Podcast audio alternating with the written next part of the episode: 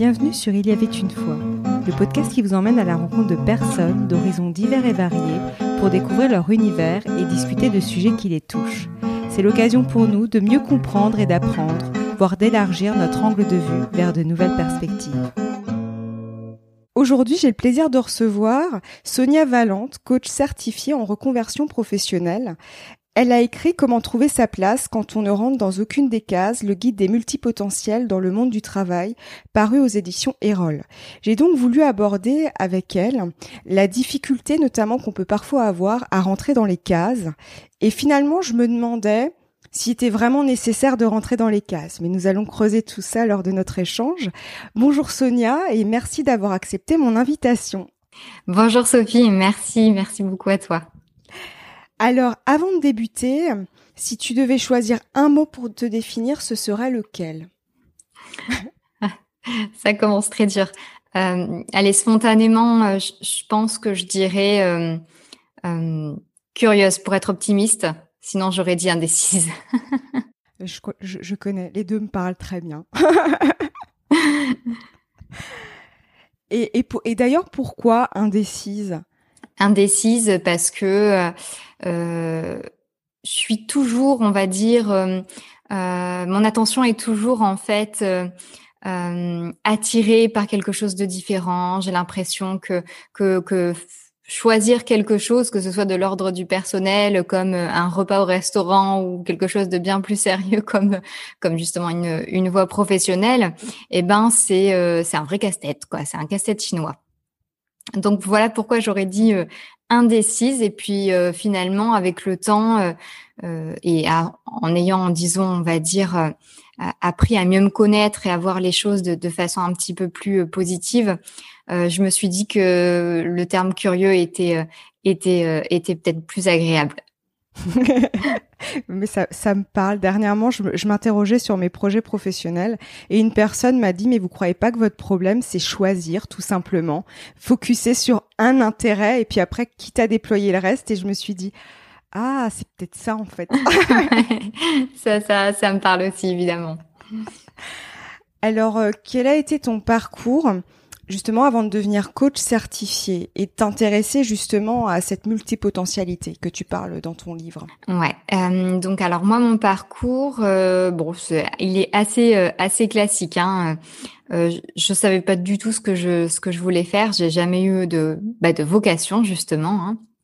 Euh, voilà une passion pour un sujet précis. Donc j'étais plutôt bonne à, à l'école. Euh, plein de choses m'intéressaient, je savais pas du tout euh, vers quoi m'orienter. Donc, euh, comme j'arrivais pas à faire un choix par intérêt, j'ai fait, j'ai procédé, disons, de manière différente en prenant en compte, voilà, le secteur géographique, etc.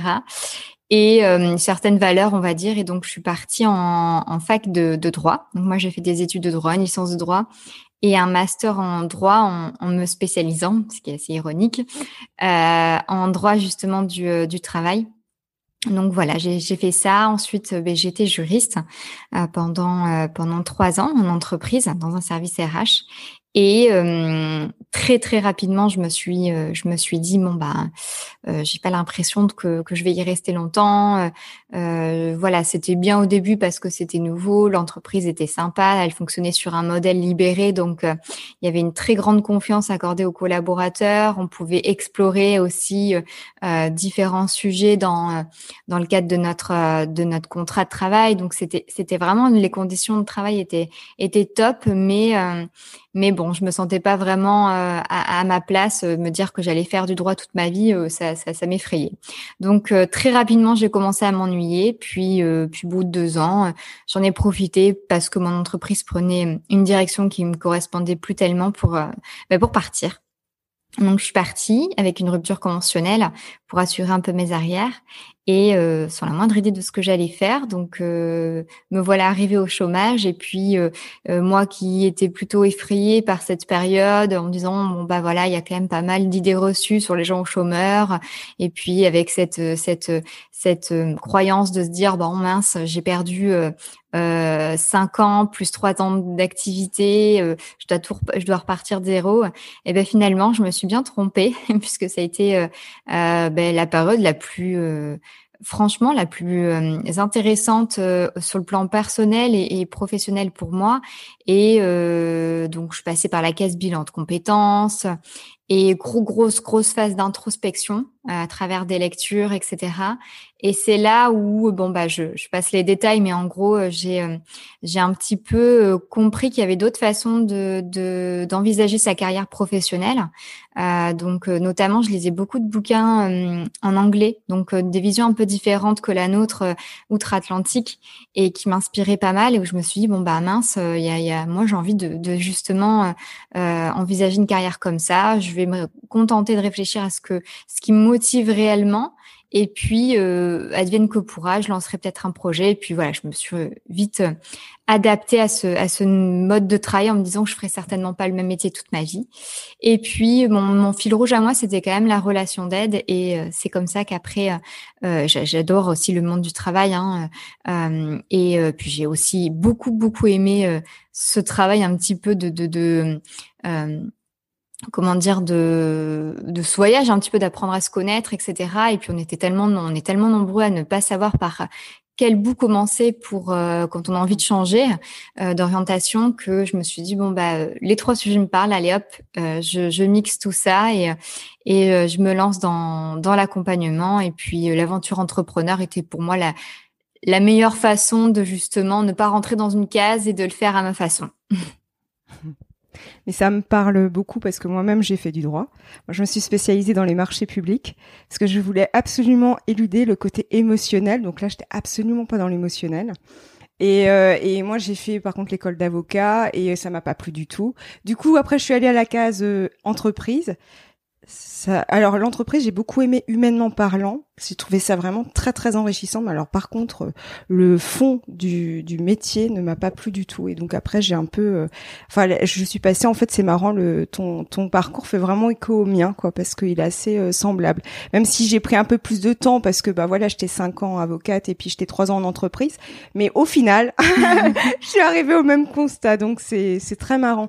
Et justement, je me disais, euh, parce que tu as écrit un livre justement comment trouver sa place quand on rentre dans aucune des cases et je me dis est-ce que, enfin, comment ça s'est matérialisé chez toi justement le fait de te dire mais mince, euh, tu vois moi par exemple, je me disais euh, dans ma tête, je me disais bah tiens, il y a ceux qui ont les vocations, il y, a ceux qui n'en ont pas et c'était mon cas, j'avais pas de vocation, j'étais intéressée par tout et par rien entre guillemets quand je dis pas rien, mais bon, euh, j'avais tellement de panels que je me disais mais je, sais pas, je, sais pas en fait.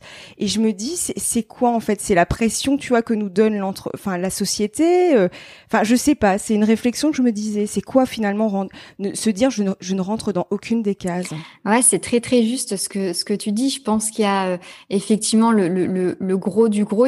Pour moi, il y a disons deux euh, deux euh, deux raisons. La première, c'est effectivement la, la société, hein, puisque de toute façon déjà même à l'école, on voit très très rapidement que le modèle scolaire nous invite à faire des choix très très tôt. Euh, donc, euh, donc bon, bah voilà, toi tu es bon en maths, donc il faut que tu partes. Euh, voilà, on, on, prend beaucoup plus en compte en tout cas, euh, à mon à mon époque, hein, peut-être que les choses euh, changent un peu, mais je n'ai pas trop l'impression encore. euh, mmh. voilà, on prend beaucoup en compte un petit peu les, les forces hein, des, euh, des, des élèves et on les on les on les influence dans leur choix d'orientation par rapport à ça. Et voilà, très tôt, faut déjà se, se questionner sur ce qu'on va faire, comme si c'était un choix un petit peu décisif qui allait euh, être déterminant. Et puis évidemment, la société qui, euh, qui valorise beaucoup hein, la carrière très très linéaire. Hein. Euh, voilà, se dire bon ben, euh, on a tous entendu, que ce soit dans notre famille ou en dehors, ou même dans, dans des dans des films, au cinéma, etc. C'est le stéréotype de ah, bon ben voilà, je vais faire, je vais euh, je vais faire carrière dans, dans un secteur, je vais gravir les échelons, euh, et puis c'est ça la réussite. Donc finalement, euh, si on, on remplit toutes ces étapes, on rentre dans voilà, c'est rentrer dans une case un peu et et, et comment dire, ben, remplir les critères de la de la réussite professionnelle. Et puis il y a un deuxième critère qui est quand même aussi qui qui peut peser dans, la balance, qui est aussi l'éducation parentale. Euh, c'est vrai que bon, euh, j'ai beaucoup entendu en tout cas de la part de, personnes avec qui j'ai pu échanger ou, même accompagner euh, une pression indirecte, inconsciente, hein, parfois des parents qui pensent que pour pour que leurs enfants voilà puissent s'épanouir, être heureux, bon bah il faut absolument qu'ils qu'il, euh, quand il commence quelque chose, qu'il le termine. Voilà, il les éduque très rapidement là-dessus. Non, tu as choisi ça comme activité sportive. Il faut pas que tu changes. Euh, mais là, là, mais tu es trop indécis. Donc des, petites phrases en fait qu'on entend euh, et qui et qui laissent penser que bon bah il faut rentrer dans une case. Sinon, on est un petit peu anormal, quoi. C'est ça. Tout à fait. Mais c'est marrant ce que tu dis pour les activités sportives. Moi, quand j'étais petite, j'en faisais, euh, j'en ai fait des multiples. Enfin, voilà, j'en ai fait beaucoup. Et je me rappelle qu'une fois, et ça m'avait vraiment blessée, un de mes proches m'avait dit, euh, mais t'es vraiment pas persévérante. Tu commences tout et tu finis rien. Et en fait, moi, dans mon fort intérieur, je me disais, mais en fait, j'aime pas. C'est juste que j'aime pas. Et en même temps, j'ai engrammé ça. Je suis pas persévérante. Du coup, j'ai développé une euh, ultra persévérance. Mais au point que parfois, je me dis, mais arrête de t'entêter. Enfin, je lâche pas tant que je suis pas arrivée euh, là où je suis arrivée. Et comme je mets la barre très haut, euh, je te raconte pas le, le truc. Mais c'est marrant comme on peut être conditionné par les mots. Enfin, moi, c'est ça que ça me ah, complètement. Et puis ça me parle, ça me parle parce qu'en fait, j'ai, j'ai, c'est exactement la même chose pour moi. Hein. J'ai développé aussi cette, euh, allez, il faut que tu sois, euh, faut que tu, que tu fasses bien les choses, que tu ailles au bout. Euh. Mais euh, c'est vrai que voilà, les, c'est, on se rend. Bon, maintenant il y a beaucoup de bouquins hein, sur la parentalité, etc. Et bon, donc voilà, qui expliquent à quel point voilà, c'est vrai que les, les, mots peuvent influencer les, les, les enfants. À cet âge-là, on construit aussi son identité et on prend comme modèle et bien, bien évidemment les gens qui nous entourent. Mm.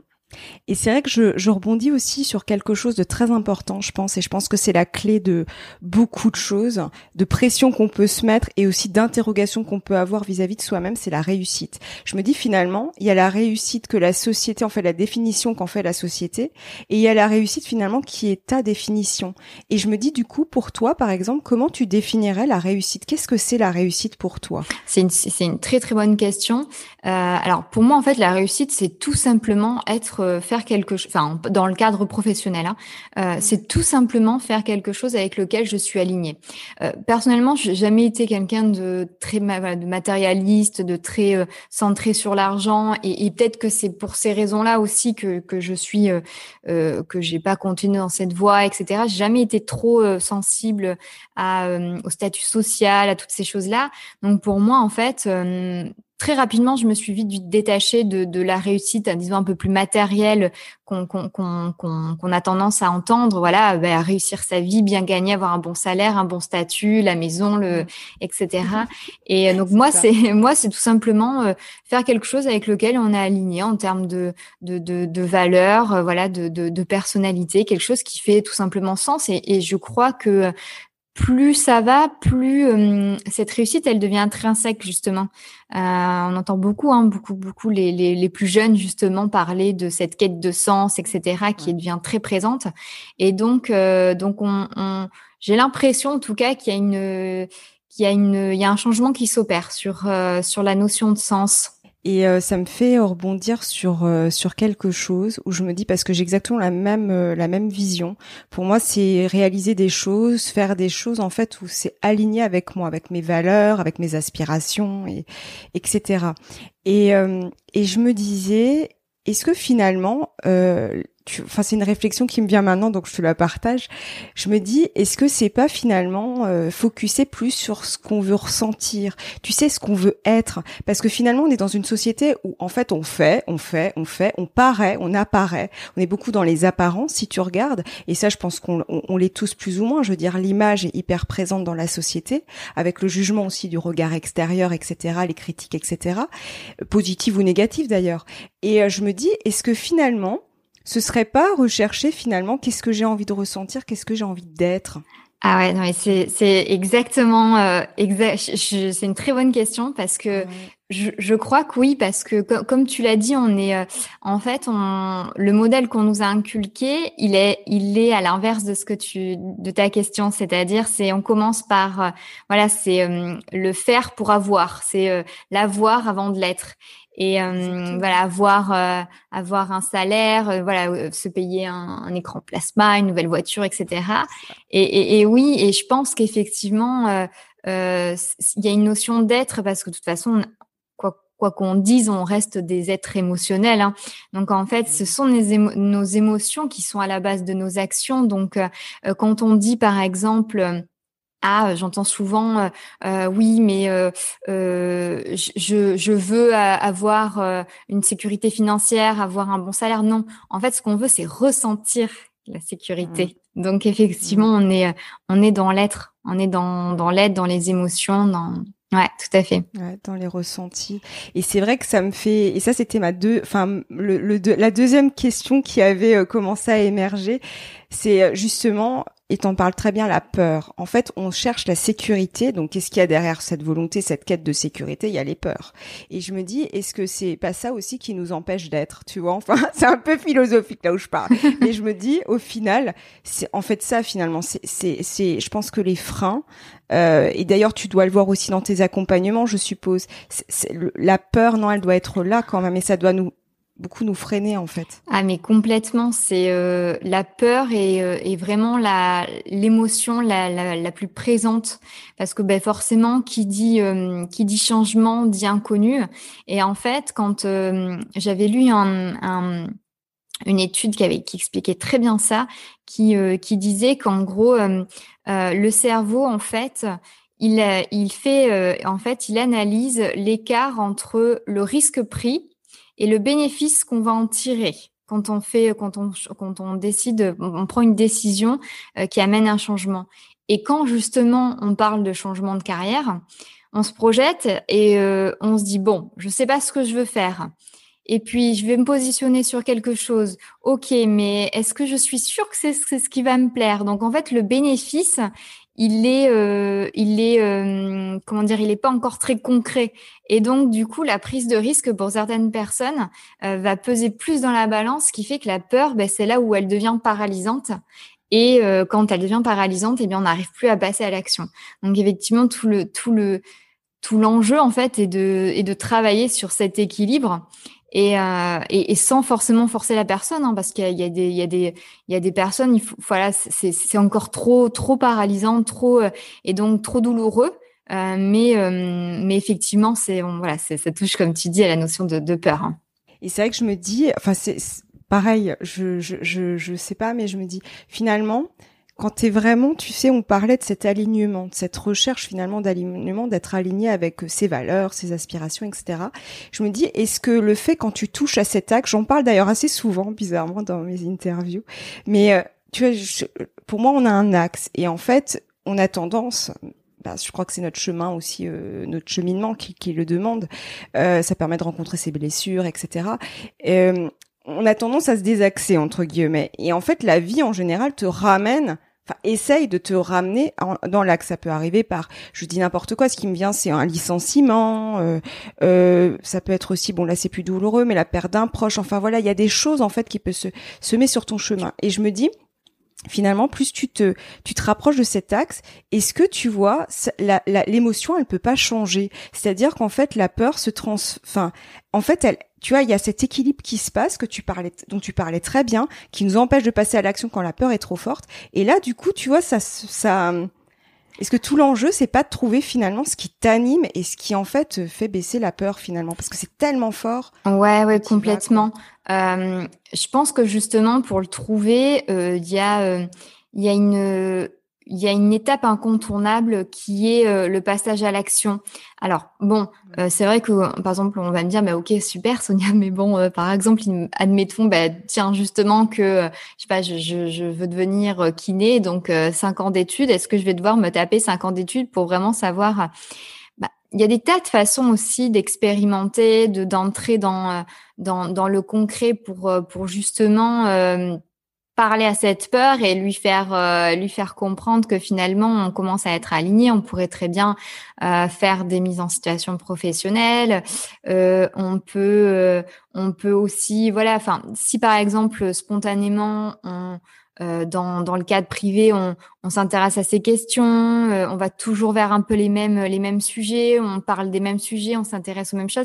C'est qu'il y a quelque chose quand même, hein, comme tu dis, ça nous ramène vers cet axe. Donc donc je pense que voilà ces actions c'est ça c'est qu'est-ce qui va m'intéresser vers quoi je vais spontanément euh, quand quand je quand je quand je vais explorer ces métiers, que je vais rencontrer des personnes, est-ce que qu'est-ce que je ressens Est-ce que ça me ça me parle ce qu'ils ce me racontent quand ils me parlent de leur quotidien et, et, même voilà faire des des mises en situation professionnelle. Par exemple, moi pour l'écriture, ça a été ben voilà le fait de, de d'écrire, hein, de le faire euh, sans être rémunéré. Bon, ben, je voyais que que, ça m'a animé, surtout sur ces sujets. Donc, euh, donc c'est plein de petits signaux qu'il faut prendre et euh, et, et qui, qui, comme tu dis, euh, font ramener vers ce fameux axe d'alignement.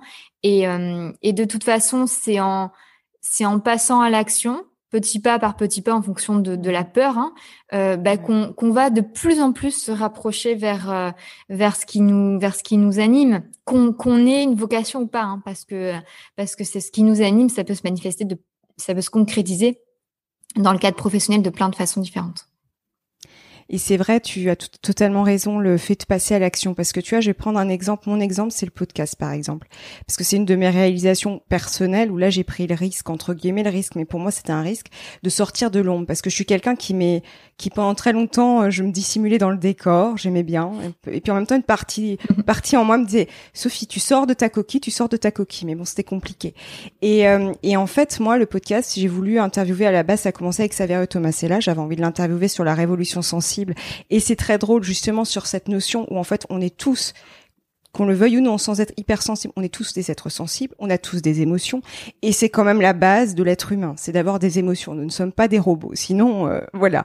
Et justement, on a tendance et là c'est pas pour critiquer la société mais à, s'éloigner de cette ce côté émotionnel. Et tu vois c'est très c'est c'est c'est vraiment marrant tes propos font vraiment écho à ça. Moi j'ai pris beaucoup de temps à définir ma ligne éditoriale parce qu'en fait on me disait oui faut et faut faut faut avoir une ligne éditoriale. Et à force de me dire faut avoir une ligne éditoriale je me disais mais en fait moi il y a tout qui m'intéresse. Donc je j'ai pas envie de m'enfermer. Donc c'était extrêmement compliqué. Donc j'ai essayé de suivre ce qu'on me disait entre guillemets de, de faire. Donc ça c'était des gens autour de moi qui qui me conseillaient mais en toute bienveillance hein. Mais moi j'avais vraiment du mal. Et en fait, c'est en testant les interviews qu'à un moment donné, déjà, je me suis à un moment donné autorisée à me dire, bah ça, ça m'intéresse, donc je vais aller vers ça. Et je vais et je vais l'aborder. Tant pis. Je tant pis si euh, voilà il y a des gens qui ne seront pas prêts à l'accueillir. Par exemple, je pense par exemple à des thèmes qui relèvent de la spiritualité. Et puis il y a d'autres choses où je me suis bah voilà j'ai envie de partir à la rencontre de cette personne. Et, et c'est pour ça que maintenant mes interviews je les prépare beaucoup moins qu'avant parce qu'en fait je me dis il y a tellement de choses qui émergent durant les échanges c'est beaucoup plus fort que finalement d'y aller en mode je prépare tout est cadré ce que je faisais au début. Et tu vois je ne serais jamais arrivée à ça et ça s'est vraiment délié le mois de juillet. Et du coup les diffusions ont commencé le mois d'août sur où est-ce que je veux aller euh, mais c'est grâce au passage à l'action. Jamais j'aurais identifié ça. Donc je trouve que c'est vraiment génial et j'encourage tous les gens, enfin les auditeurs en tout cas qui nous écoutent, qui peuvent avoir des doutes sur des sur des choses ou s'interroger sur des choses, à justement passer à l'action et comme tu dis, petit pas par petit pas. Et c'est certainement ce que tu as dû faire aussi, je suppose, pour euh, Exactement. Exactement. Et puis c'est comme tu dis, ça rejoint du coup vraiment, euh, c'est vraiment pas ça à l'action que ben, justement on, découvre euh, émotionnellement ce que ça nous fait quoi. Donc ça rejoint exactement tout ce que tu disais tout, tout à l'heure quoi. Donc euh, ouais ouais c'est c'est vraiment moi aussi hein, je, je, le conseille toujours essayer voilà soyons un peu créatifs. Qu'est-ce qu'on peut faire aujourd'hui pour pour euh, en termes de d'action, de, tests, pour justement expérimenter une idée qu'on a. C'est vraiment euh, hyper important. Et moi, j'ai procédé de, de la même façon que toi. D'ailleurs, c'est très drôle parce que moi aussi, au tout début, euh, tout était hyper organisé, programmé à l'avance et tout. Et puis, je, ça manque, il y a un truc qui va pas, quoi. Et, et maintenant, et maintenant, je ne fais plus, je n'ai plus rien d'organisé. quand j'écris mes newsletters, mmh. je ne les fais pas à l'avance, quoi. Je vais le faire la veille pour le lendemain ou enfin ou deux trois jours avant, mais je vais vraiment laisser émerger ce qu'il y a parce que je crois que vraiment il y avait euh, je m'étais euh, peut-être un peu trop robotisée, on va dire.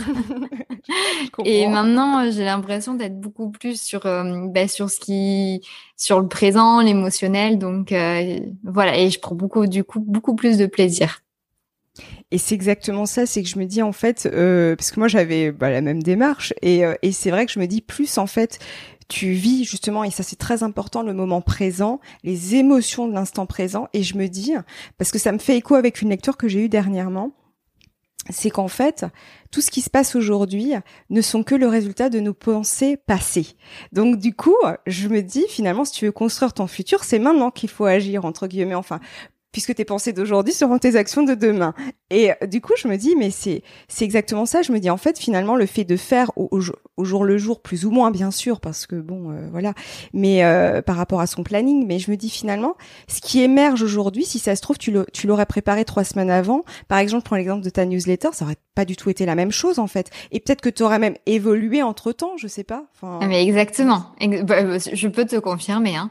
il, y a, il y a eu des fois où j'ai écrit, je me dis ah bah mince, pourquoi j'écris ça? Et puis en fait après il se passe que bah, ton cerveau il se dit oh attends, on a déjà écrit. Euh, moi, j'ai un petit peu la flemme de, me, de m'y remettre. Bon, bon, ok, tant pis, j'abandonne. je l'ai programmé, donc oui, oui, je confirme. Et, et en plus, c'est vrai qu'il y a autre chose qui me vient sur ce côté de se faire plaisir et justement de suivre en fait les émotions qui peuvent t'animer à l'intérieur de toi. C'est comme tu dis, je, me demande si c'est pas lié, mais après tu me diras ce que tu en penses. Ce qui me vient, c'est le terme procrastination. Bon, la procrastination, elle peut dévoiler plusieurs choses, mais est-ce que tu sais, notamment, moi je pense quand j'étais en droit, j'avais énormément de mal à me mettre dans les dossiers en fait. Il fallait vraiment que je me pousse. Puis après, quand je me j'arrivais à me pousser, après j'y allais. Mais j'avais une, une procrastination et à chaque fois je me disais mais c'est bizarre. Et je me disais tiens je suis paresseuse alors que je ne pense pas être paresseuse. Et je me dis est-ce que tu vois c'est pas aussi un indicateur pour se dire en fait je suis pas du tout alignée, je sais pas. Oui oui c'est clair. Bon, la procrastination c'est un sujet hyper complexe mais effectivement euh, c'est quand même un indicateur. Hein. Euh, on a tous euh, euh, voilà le plus on va plus le, comment dire l'intérêt pour la tâche euh, va être euh, faible, bah, plus notre cerveau, forcément, euh, lui, tout ce qu'il veut, il est partisan du plaisir. Hein, donc, euh, c'est le plaisir instantané avant tout. Donc, il va jouer de subterfuge pour pour pas qu'on retarder en disant l'échéance du passage à l'acte. Ouais, ouais, ça me parle, oui. ça me parle bien ce que ce que tu dis. Et, et je me disais justement le fait d'avoir des difficultés de rentrer dans, dans des cases. Tu vois, je ça c'est une réflexion que j'ai eue avant qu'on débute notre échange. Si je me dis, est-ce que finalement c'est nécessaire de vouloir rentrer dans une case, tu vois? Et finalement, est-ce qu'on peut pas se créer son propre univers euh, en phase avec ses aspirations, ses valeurs, etc. Ouais, bah, c'est, c'est, euh, je pense que la réponse euh, va dépendre de chacun. En tout cas, moi, c'est clair que je prends le, le, le parti de me dire bon bah euh, j'ai envie euh, de la créer. Si je peux pas, si je peux pas la trouver, ben moi je vais la créer. Voilà, elle sera faite de de, de différentes choses. Voilà, ça sera euh, assez varié, un petit peu multicolore. Enfin bref, euh, fait de, de différentes choses. Donc oui, pour moi, on peut tout à fait la, on peut tout à fait la créer. Et euh, et je, je, je pense que alors je, je le fait que justement euh, il y ait aussi euh, une explosion quand on regarde les derniers chiffres euh, de l'entrepreneuriat, du fait qu'il y ait aussi de plus en plus de gens qui cumulent des activités, ce sont des signes que justement les gens n'arrivent pas à trouver le bon match hein, le, avec un job en fait. avec peut-être un secteur d'activité, un métier précis, et donc je, pour moi, tous ces signaux montrent qu'on peut tout à fait la, créer. Et euh, avant de terminer, je me demandais, bon, tu en as un petit peu parlé, c'est justement confronter ces idées au, terrain, mais pour identifier justement ce qui pourrait te, tu vois, se connecter vraiment, parce que tu vois, je, pense, il y a une, il y a une phrase qui me vient. J'avais, j'avais une fois euh, dit à, à une amie, j'avais dit, mais tu devrais faire des choses qui te font plaisir. Et elle me dit, tu te rends compte, Sophie, je ne sais même pas ce qui me fait plaisir. Et, et, je, et je la juge pas parce que j'ai compris, je me suis dit oui, ça m'étonne pas. Elle était tellement à la tête dans le guidon que en fait, elle me dit mais en fait, je, je, je, ne sais pas. Et je me dis, tu vois, quand tu es tellement coupé parce que malheureusement la vie fait que, en plus on, a, on a plein de stimuli, notre vie personnelle, notre vie professionnelle, connectée en permanence. Donc, euh, je me dis, euh, pour le coup, ça peut arriver à tout le monde et ça pourrait m'arriver aussi à moi. Et, euh, et ça m'a ça a certainement dû m'arriver dans le passé comment tu te, enfin, tu vois, est-ce que tu as des pistes pour te connecter à qu'est-ce qui me fait plaisir, qu'est-ce qui peut me faire vibrer, ouais, ou en tout cas commencer à poser euh, mm. une action pour y arriver, tu vois. Ouais, c'est une super euh, question parce que bah, je, me la suis moi-même posée et puis euh, et puis je pense qu'il y en a plein qui te la posent. Hein. Qu'est-ce qui me fait plaisir? On était tellement en mode pilote automatique que Euh, alors moi, je, je, je dirais qu'en enfin, en tout cas, ce que ce que je conseillerais, euh, c'est euh, dans la mesure du possible, euh, déjà de de d'être un peu plus consciente de ce qu'on de de, enfin d'avoir conscience de de là, elle en a conscience. Elle, exemple, tu vois, quand tu parles de ton ami, elle commence à avoir conscience du fait que, euh, bon, bah mince, je, je fonctionne en mode pilote automatique. Il y a quelque chose qui va pas. C'est déjà une première étape de se dire, bon, mais ok. Et maintenant qu'on en a conscience, c'est euh, justement être un peu plus attentif à, euh, ben, on revient encore à l'émotionnel, hein, à ce qu'on ressent quand on fait des choses, parce qu'en fait, on est, on fait les choses de façon très automatisée et on se rend pas compte. Est-ce que des émotions qu'on ressent en fait finalement, donc moi, je sais que ça m'a beaucoup aidé de, finalement être un peu plus attentive à ce que, à ce bah tiens, quand euh, je vais faire, euh, je sais pas, euh, bah, de la pâtisserie ou des choses comme ça, comment est-ce que je vais me sentir, qu'est-ce qui me fait plaisir, qu'est-ce qui attire mon attention aussi. par exemple, je me rends compte quand on est on est très très comment dire submergé d'informations quelles sont pas les informations qui vont réellement m'intéresser pas seulement le titre mais aussi en allant cliquer et puis pourquoi pas aller après faire d'autres recherches. Je regarde un peu la bibliothèque que j'ai. Enfin, qu'est-ce que c'est pas mal aussi d'aller regarder un peu dans son enfance. Parce que quand on était enfant, euh, bon bah euh, même si même s'il y avait plein de choses justement, euh, c'est c'est intéressant de, de, de voir qu'est-ce qui qu'est-ce qui d'interroger un peu nos proches ou ou de se remémorer aussi ce qui ce qui nous ce qui nous ce qui nous procurait du plaisir et, et aussi à aujourd'hui quoi de se dire bon bah qu'est-ce qui qu'est-ce qui voilà qu'est-ce que je vais faire en fait et dans mon quotidien et qui me donne des émotions positives. Ouais, mais c'est exactement ça et c'est vrai que regarder son enfance, je pense que là on est euh, c'est avant qu'il y ait tous les, tout, j'allais dire tous les filtres qui commencent à se mettre en place. Finalement, il y a effectivement des choses, mais en tout cas, je le constate. Euh, il y a des choses que je fais aujourd'hui et en fait, je les faisais quand j'étais petite. Et je me dis, c'est incroyable, tu vois. Et j'avais totalement oublié. Et ça m'est revenu après. Je me suis dit, mais c'est marrant. Quand j'étais, j'avais cet âge, il me semble que je faisais ça. Puis je me dis, ah oui, oui. Et euh, donc c'est, c'est vrai. Que... Ouais, ben pareil que toi. Je me suis rendu compte que je faisais des choses petites. Je me souviens, j'adorais raconter des histoires, écrire des euh, machins. Et puis finalement, euh, je me rends compte que l'écriture, c'était voilà, j'étais aussi une enfant très très très hypersensible, qui aimait bien résoudre les problèmes des gens. voilà, donc euh, je me dis bon bah finalement il y a. moi, j'essayais de comprendre les gens. Je me disais, mais pourquoi ils Ouais, voilà, ou pourquoi?